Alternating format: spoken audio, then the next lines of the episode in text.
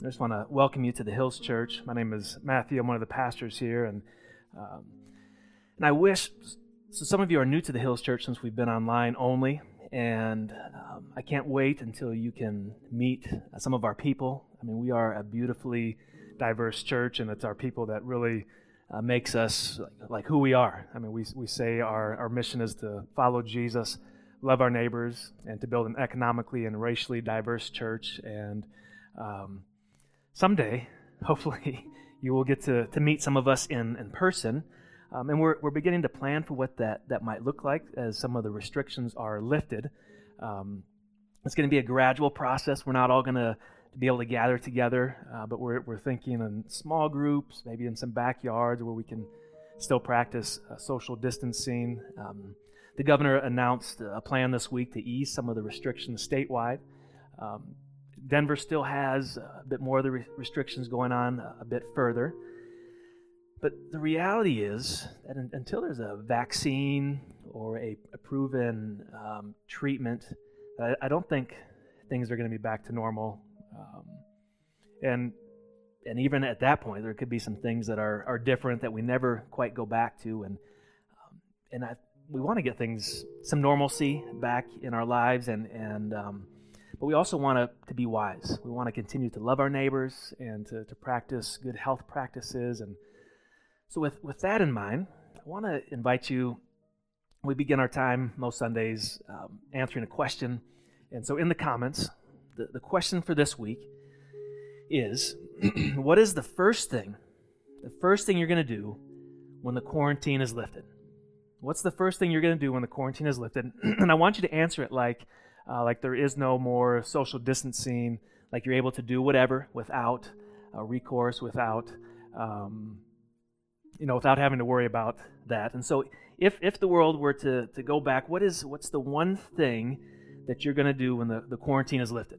Again, like there's no social dis- distancing going on. Just put that in the comments there. And for work. what's that? Go to work. You're gonna go to work. gotta get a job. So That's what, like we, we gotta go back to work. You know what I'm saying? yeah, yeah. Uh, for me, I think we're gonna get get the kids in the car, and we're gonna go for a drive, and we're gonna stop at Stedman Elementary, and then we're gonna let the kids exit the car. we're gonna close the door. and then we're just to keep driving. I don't care if it's middle of June and nobody's oh, there. We're just to give them a moment. Uh, yeah. it's, it's pretty. They've got a fence there. They'll be fine. But uh, so I don't know. So write something in there. If you're a guest with us, we'd love to connect with you. There's a form that you can fill out, a, a connect form in the in the comments there. So if you'll uh, fill that out while we're live, uh, we will donate uh, five dollars to stop human trafficking, and that's with uh, Project Rescue as our partner in that. Uh, so if you could fill it out, and uh, it's a little challenging getting to know people as they're they're checking this out online, but if you could fill that out for us, we will make an effort. We'll have a an awkward Zoom call or, or something, and uh, we'll just check in on you. Um, so we have, since Easter, been going through 1 Corinthians chapter 15. And, and 1 Corinthians, uh, we've named it that, but that wasn't what it was called originally. It was just a letter. It was a letter written by the Apostle Paul. And Paul was an unlikely convert, an early unlikely convert to Christianity. In fact, he did not like Christians he thought Jesus was a sham, and then he met the risen Jesus, and he was forever changed. And he writes this, this letter to this church in the city of Corinth, and this church had some issues. They were, they were, they were messed up. They were the type of church that I'm glad I do not pastor. Like they, they just had so much going on, um, and in fact, uh, when Paul writes them, he tells them that their worship gatherings are doing more harm than good. Like when they get together to worship, they're actually doing more harm to the body of Christ than good. I mean, can you imagine uh, Paul coming to, to one of our services or church today and saying, "Hey guys, we got to shut we got to shut this down. Like what's happening here is not good." He writes in 1 Corinthians 11, he says, "I have no praise for you, for your meetings do more harm than good." Uh, and and what was happening was that uh, they were taking the Lord's Supper, we, some call the Eucharist or communion, and when they were doing that, uh, some people had, had resources, they were wealthy, and they were having a good meal. But they were excluding others who didn't have resources, and so some were going home hungry, while others, Paul says, were getting drunk in their in their service, in their in their gathering. And so Paul is he's not having any of it. And you know, looking back, it'd be easy for us to be like, those Christians at, at Corinth. I mean, come on, really? Or we could look back and see that, that God was so transforming people's lives. And people were coming to Christ and from different backgrounds. That they, they had some baggage, of course, and they were they didn't know what it, it meant to follow Jesus yet. And so they were being discipled, and so it was it was a messy process. And uh, and that's the way that I, I choose to, to look at it as um, as we're reading here. But Paul writes them and he wants to provide some spiritual correction, some instruction, encouragement. And at the end of the letter, he, he writes about 1,200 words on the resurrection. And so we've been, we've been looking at the resurrection, looking at 1 Corinthians 15, and I'm calling this series of talks Words of Resurrection in the Face of Death. Words of resurrection in the face of death. And my hope is, is that we would be resurrection people. Like through and through, that our lives would be marked by the, the resurrected life of Christ. Um, so we're going to pick up 1 Corinthians 15. Again, we're going to read in verse 12 through 19 this week. So Paul writes, But if it is preached that Christ has been raised from the dead, how come some of you say that there is no resurrection of the dead? If there is no resurrection of the dead, then not even Christ has been raised. And if Christ has not been raised, our preaching is useless, and so is your faith. More than that, we are then found to be false witnesses about God. For we have testified about God that he raised Christ from the dead. But he did not raise him, if in fact the dead are not raised. For if the dead are not raised, then Christ has not been raised either. And if Christ has not been raised, your faith is futile, and you are still in your sins then those also who have fallen asleep in Christ are lost. If only for this life we have hope in Christ, we are of all people most to be pitied. And so the resurrection becomes for us the way that we, we interpret Scripture. Old Testament, New Testament, it's the way that we interpret the life of Christ, uh, what Christ taught. And the resurrection is his vindication. It is the vindication of that he was who he said he was. And, and Paul writes this letter because apparently there's some in the Corinthian church that are, are beginning to uh, doubt the resurrection, uh, downplay it a little bit. And, and Paul, is, he is adamantly pushing back. He's like, hey guys, if, if Christ didn't rise from the dead, then our, this whole thing crumbles. Like our faith is useless. It's false, in fact. And, and so um, Paul gives us several reasons in these verses why the resurrection is of absolute necessity.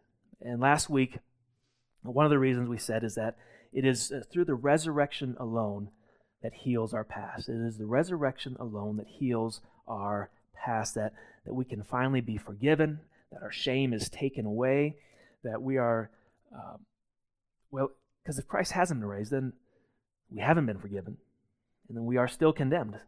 But Scripture says there is no condemnation for those who are in Christ Jesus. And through the resurrection, our, our past is healed. And what I want to look at a, a bit more in detail today is a second reason that the resurrection is absolutely essential. And is that, it's that be, it is because it secures our future. It secures our future. Uh, only in the resurrection is there any hope of a future with God, of God making all things new. Um, now, uh, the purpose of God's redemptive plan in the world, it's not simply uh, to heal our past, uh, to wipe wipe away our sins, to give us a clean slate, and, and then just to kind of send us out uh, so we can have a nice life. But God's God's redemptive plan is is greater, I think, than we often let ourselves think about, or as we read through Scripture, uh, we sometimes miss that, that God's redemptive plan in the world is, is so much more than just about our individual salvation. Like God is doing something in the world. He's redeeming the world. He's establishing his kingdom and his new life for us, a life that endures beyond time and for all time. It's a life in which our minds are renewed, our affections, our affections are reordered, our bodies are restored. and the whole world is made new. And that's the promise. It's this massive redemptive vision for the world, not just for forgiveness, but for, but for the world. Like, this is good news. And, um, and I might, if I'm not careful, I might just preach myself happy this morning. Um, it's okay. I get, I get excited sometimes about the, the resurrection. But this is what Jesus came to do. This is why he came to earth, why he lived among us. And he not only just brought forgiveness, but he, he healed the sick. He uh, fed the poor. He, um, he welcomed those who were cast aside and considered unimportant. God was securing a future for them. There's a, a portion in the, the trilogy of The Lord of the Rings and The Return of the King in the last book. Um, it's, it's, at the very end, and one of the main characters, Samwise, uh, he wakes up from this long sleep. And just before he has fallen asleep, he has, he's gone on this journey that's taken him on, on death's door numerous times. And at the, at the end, like all hope, all hope is lost. And he wakes up and he sees someone who he thought had died. He, he thought he watched them die, and he hasn't seen this person in, in weeks and, and months.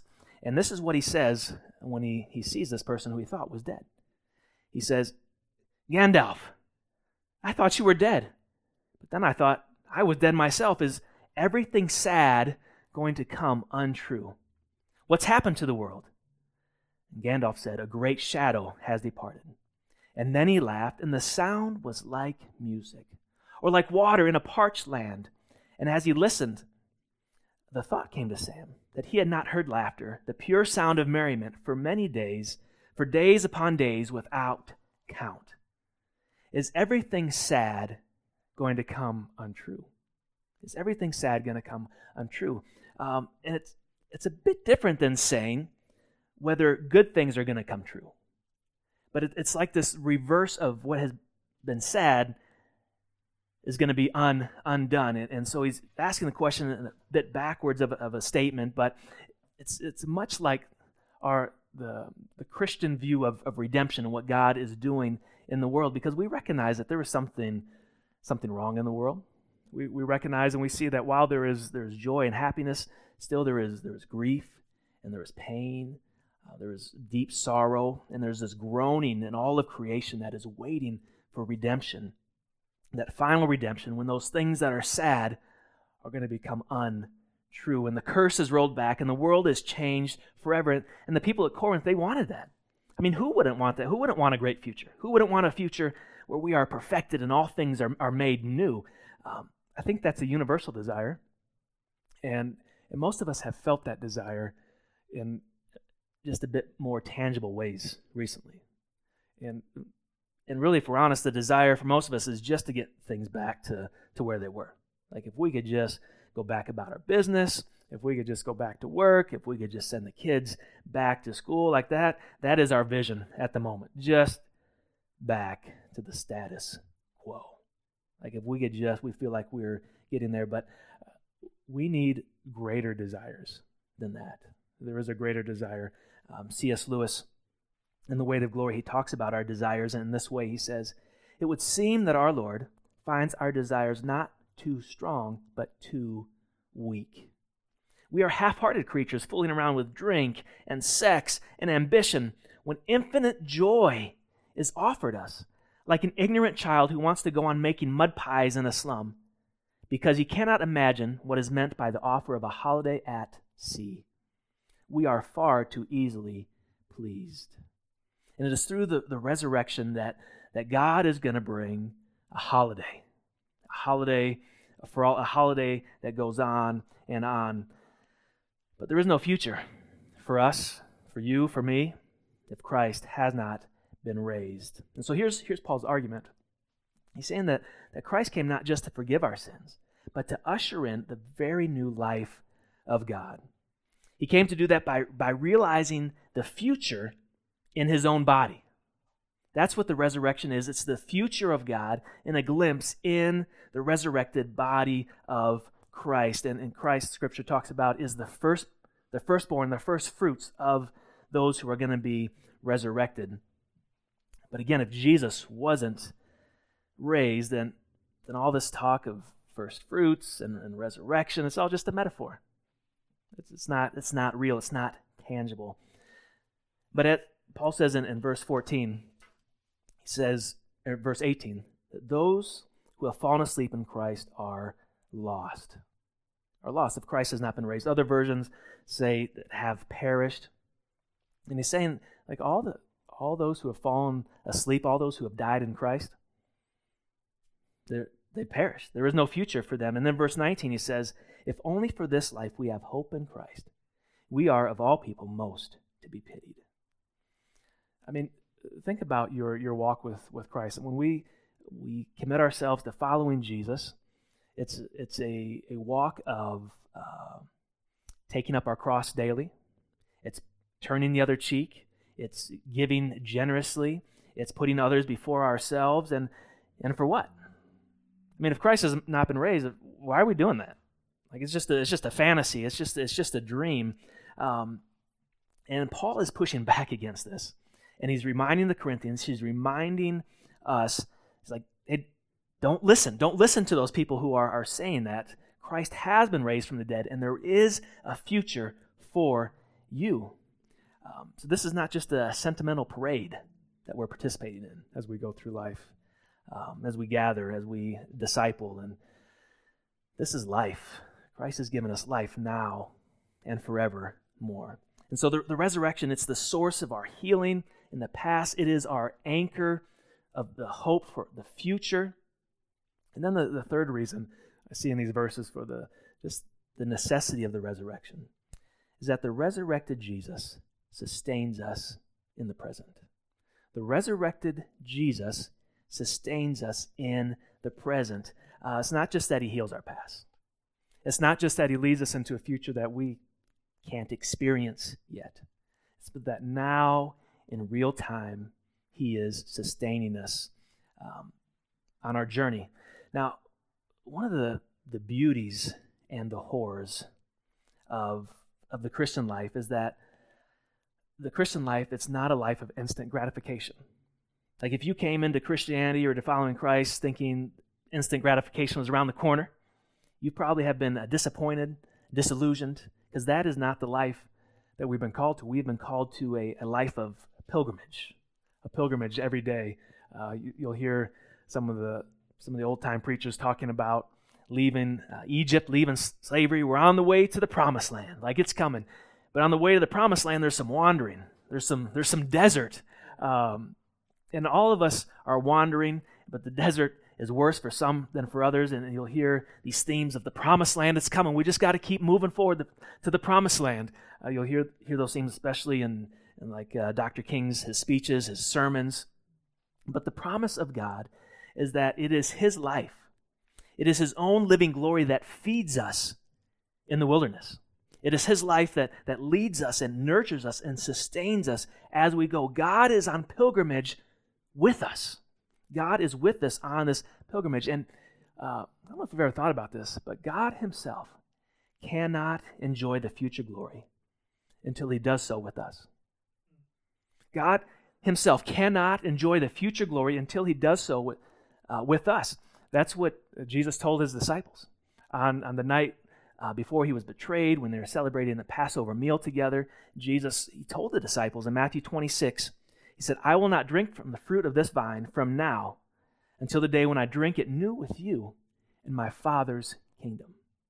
So there, there is a, a bottle of wine that uh, is is uh, very well aged at this point, uh, and it's gonna it's gonna be good. But but Jesus, he's not opening it. He can't open. He won't drink it until we are with him and he's waiting for that final day. He's waiting for us, and we get to be part of that. And in the meantime, we are on this journey with Jesus together. And we believe that the Son of God, I mean, think about that. The Son of God, he came and he dwelled among us. He took on our humanity. He entered our temptation. He took on our sin. God entered into our pilgrimage. And now he is with us. He walks with us. He never leaves us. He never forsakes us. He sustains us with his own life. And that's why he says, Feed on me. Feed on me. Just like the, uh, the children of Israel in the Old Testament had the manna from above, we feed on Christ, the body of Christ. Um, one of my aunts called me this week, and she was married for 45 years, and her husband passed away. My uncle passed away about two and a half years ago. And sometimes you'll, you'll come across a couple that's been married a long time 30 years, 40 years, 50 years, and they just do not seem happy. You're like, I don't know how they did it all these years, but good for you. Like you guys have stuck it out. You've you've worked it out, and they've stuck together. And and uh, but then you come across couples that, I mean, they are just as much in love on year 40 as they were in year four, month four, uh, and just have had this this beautiful um, life together. And that was my my aunt and uncle. Like they um, just were just a beautiful couple who, who loved one another. And um, like I said, my uncle passed away, and it, and you've probably experienced this in your own life. Like the deeper the love you have for someone, also the deeper the grief of losing that person. The, the deeper the love you have for someone, the harder the loss, the closer the relationship, the more difficult the grief. And um, she told me that there have been days when she has uh, barely been able to put one foot in front of the other. There have been days when she hasn't felt like getting out of bed, but she has gotten out of bed every every day. Um, and she says it was only knowing that Jesus was with her. That's what that's what's gotten her through. Uh, she said she reads scripture every day, and some days it's just one one verse is all she can read. In fact, there's some days where she can't even read scripture because of the grief and the, the sorrow, but also mixed with, with joy. That all, sometimes all she can do is just say, Jesus, Jesus, Jesus, Jesus. And she told me, she said, Matthew, I, I don't always feel like he's there with me, but I know that he is with me and, and he helps me get through and he helps me work through my sorrow. And, and she said, there was just absolutely no way I've, I could have walked this, this journey by myself, but to know that Jesus is with me. And, and Paul wants to remind the Corinthians, he wants to remind us that there is no one with you right now if Christ has not been raised. Like you are talking to the wind. Your faith is in vain. Your faith is worthless.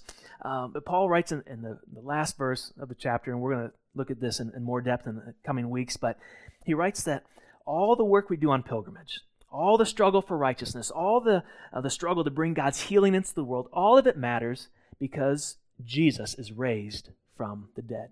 That's, that's why it matters. And if Christ has not been raised, who is going to sustain you? Who is going to help you through this pandemic? If Christ has been not ra- raised, then we are on pilgrimage alone. Then we are on pilgrimage alone. If Christ has not risen, you are utterly alone. But, but, He is risen. He is risen. We are not alone. Jesus, right now, is ministering to you. Whether you can, can feel it or not, uh, he is ministering to you. He's praying for you. Jesus is interceding for you. He is walking with you. And Paul wants to remind you not to listen to that voice in your head that's saying that you are alone. Don't listen to that voice. You are not alone because Christ is risen. He is nurturing you. He has poured out his life. He is pouring out his life into you. You are on pilgrimage. We all are, yes. But we have a great high priest, the one who goes before us. He is with us, He is before us, He is behind us, He is above, He is below. It was uh, St. Patrick who penned the words Christ with me, Christ before me, Christ behind me, Christ in me, Christ beneath me, Christ above me, Christ on my right, Christ on my left, Christ where I lie, Christ where I sit, Christ where I rise. It is the resurrection that frees us from our past. It is the resurrection that gives us hope for the future. It is the resurrection that sustains us in the present. It is the resurrection of Jesus Christ. From first to last. It is why I am a Christian.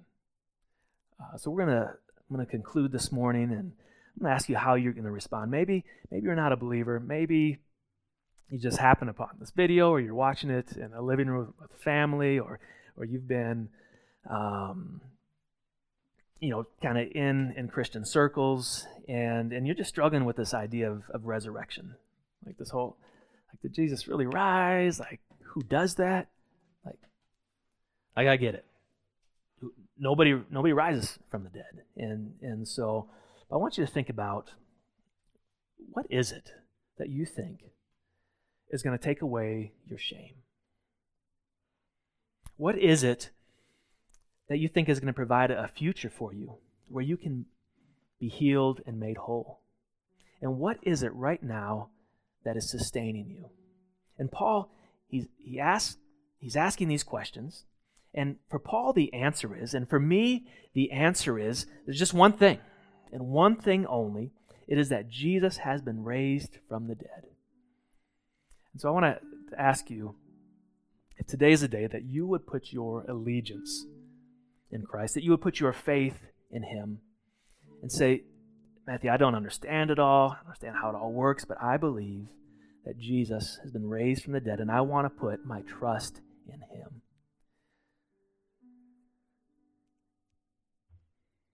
Can do that this morning in your, in your living room. It doesn't have to be a, um, a, a big uh, production. Just you just cry out to Jesus and say, Jesus, I believe that you are alive. I believe that you rose from the dead. I want to put my trust in you. And if that's your prayer today, if that's your heart's desire, we'd, we'd love to know that. There's a, a place where in the link it'll take you to a page where you can can let us know that you want to follow Jesus. We want to begin this journey with you. Um, and there might be others today that you're a Christian you believe Jesus rose from the dead, but you're you're struggling. Um, and I I can empathize with that struggle.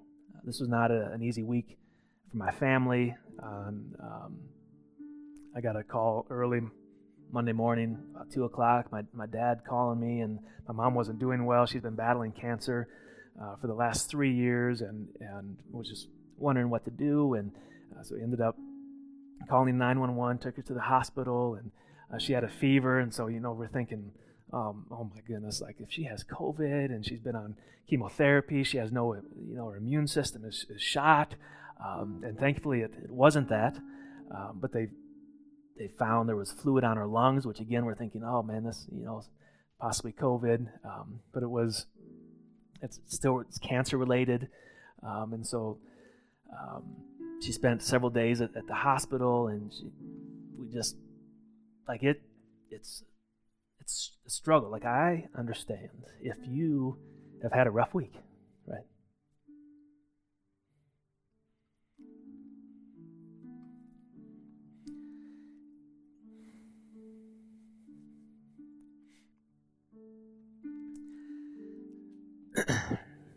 Maybe someone you know is sick maybe you're struggling with the, the isolation. Like you just want to get out and have some inter- human interaction, and you, you could maybe you, you, live alone or with roommates, but it's, it's like living alone.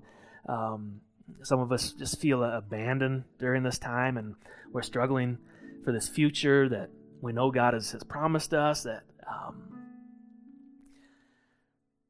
because Christ is risen, we can know that He is with us that He sustains us, that there is a future guaranteed for us. And I know that bodies are, are breaking down, and sometimes things don't make it make sense why people are sick and why people pass away.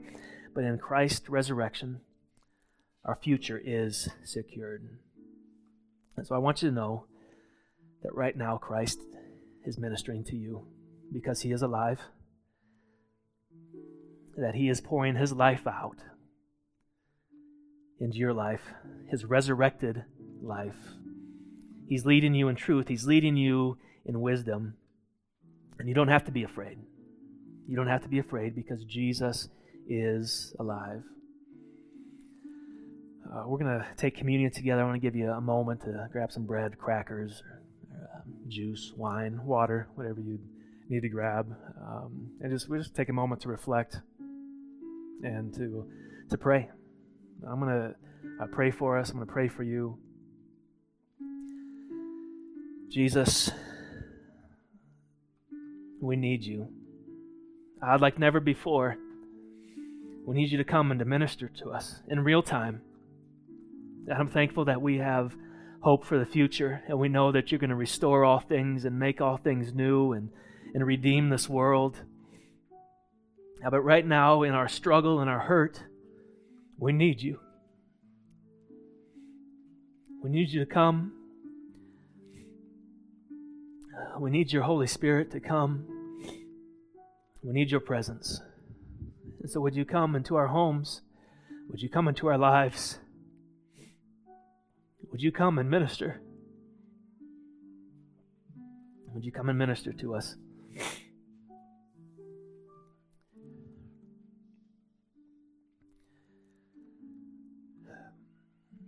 We celebrate the Eucharist, the Lord's Supper, Lord's table each week because we believe that it, it centers us on the person and the work of Jesus Christ. And the night when Jesus was betrayed, he, he took bread. And in Matthew 26, it says, While they were eating, Jesus took bread. And when he had given thanks, he broke it and gave it to his disciples, saying, Take and eat. This is my body. Then he took a cup, and when he had given thanks, he gave it to them, saying, Drink from it, all of you. This is the blood of my covenant, which is poured out for many for the forgiveness of sins. I tell you, I will not drink from this fruit of the vine from now until the day when I drink it new with you in my Father's kingdom. So in communion, we believe that the risen Christ is present with us. And would you declare with me the mystery of our faith? You can just say with me that, that Christ has died, Christ is risen, and Christ will come again.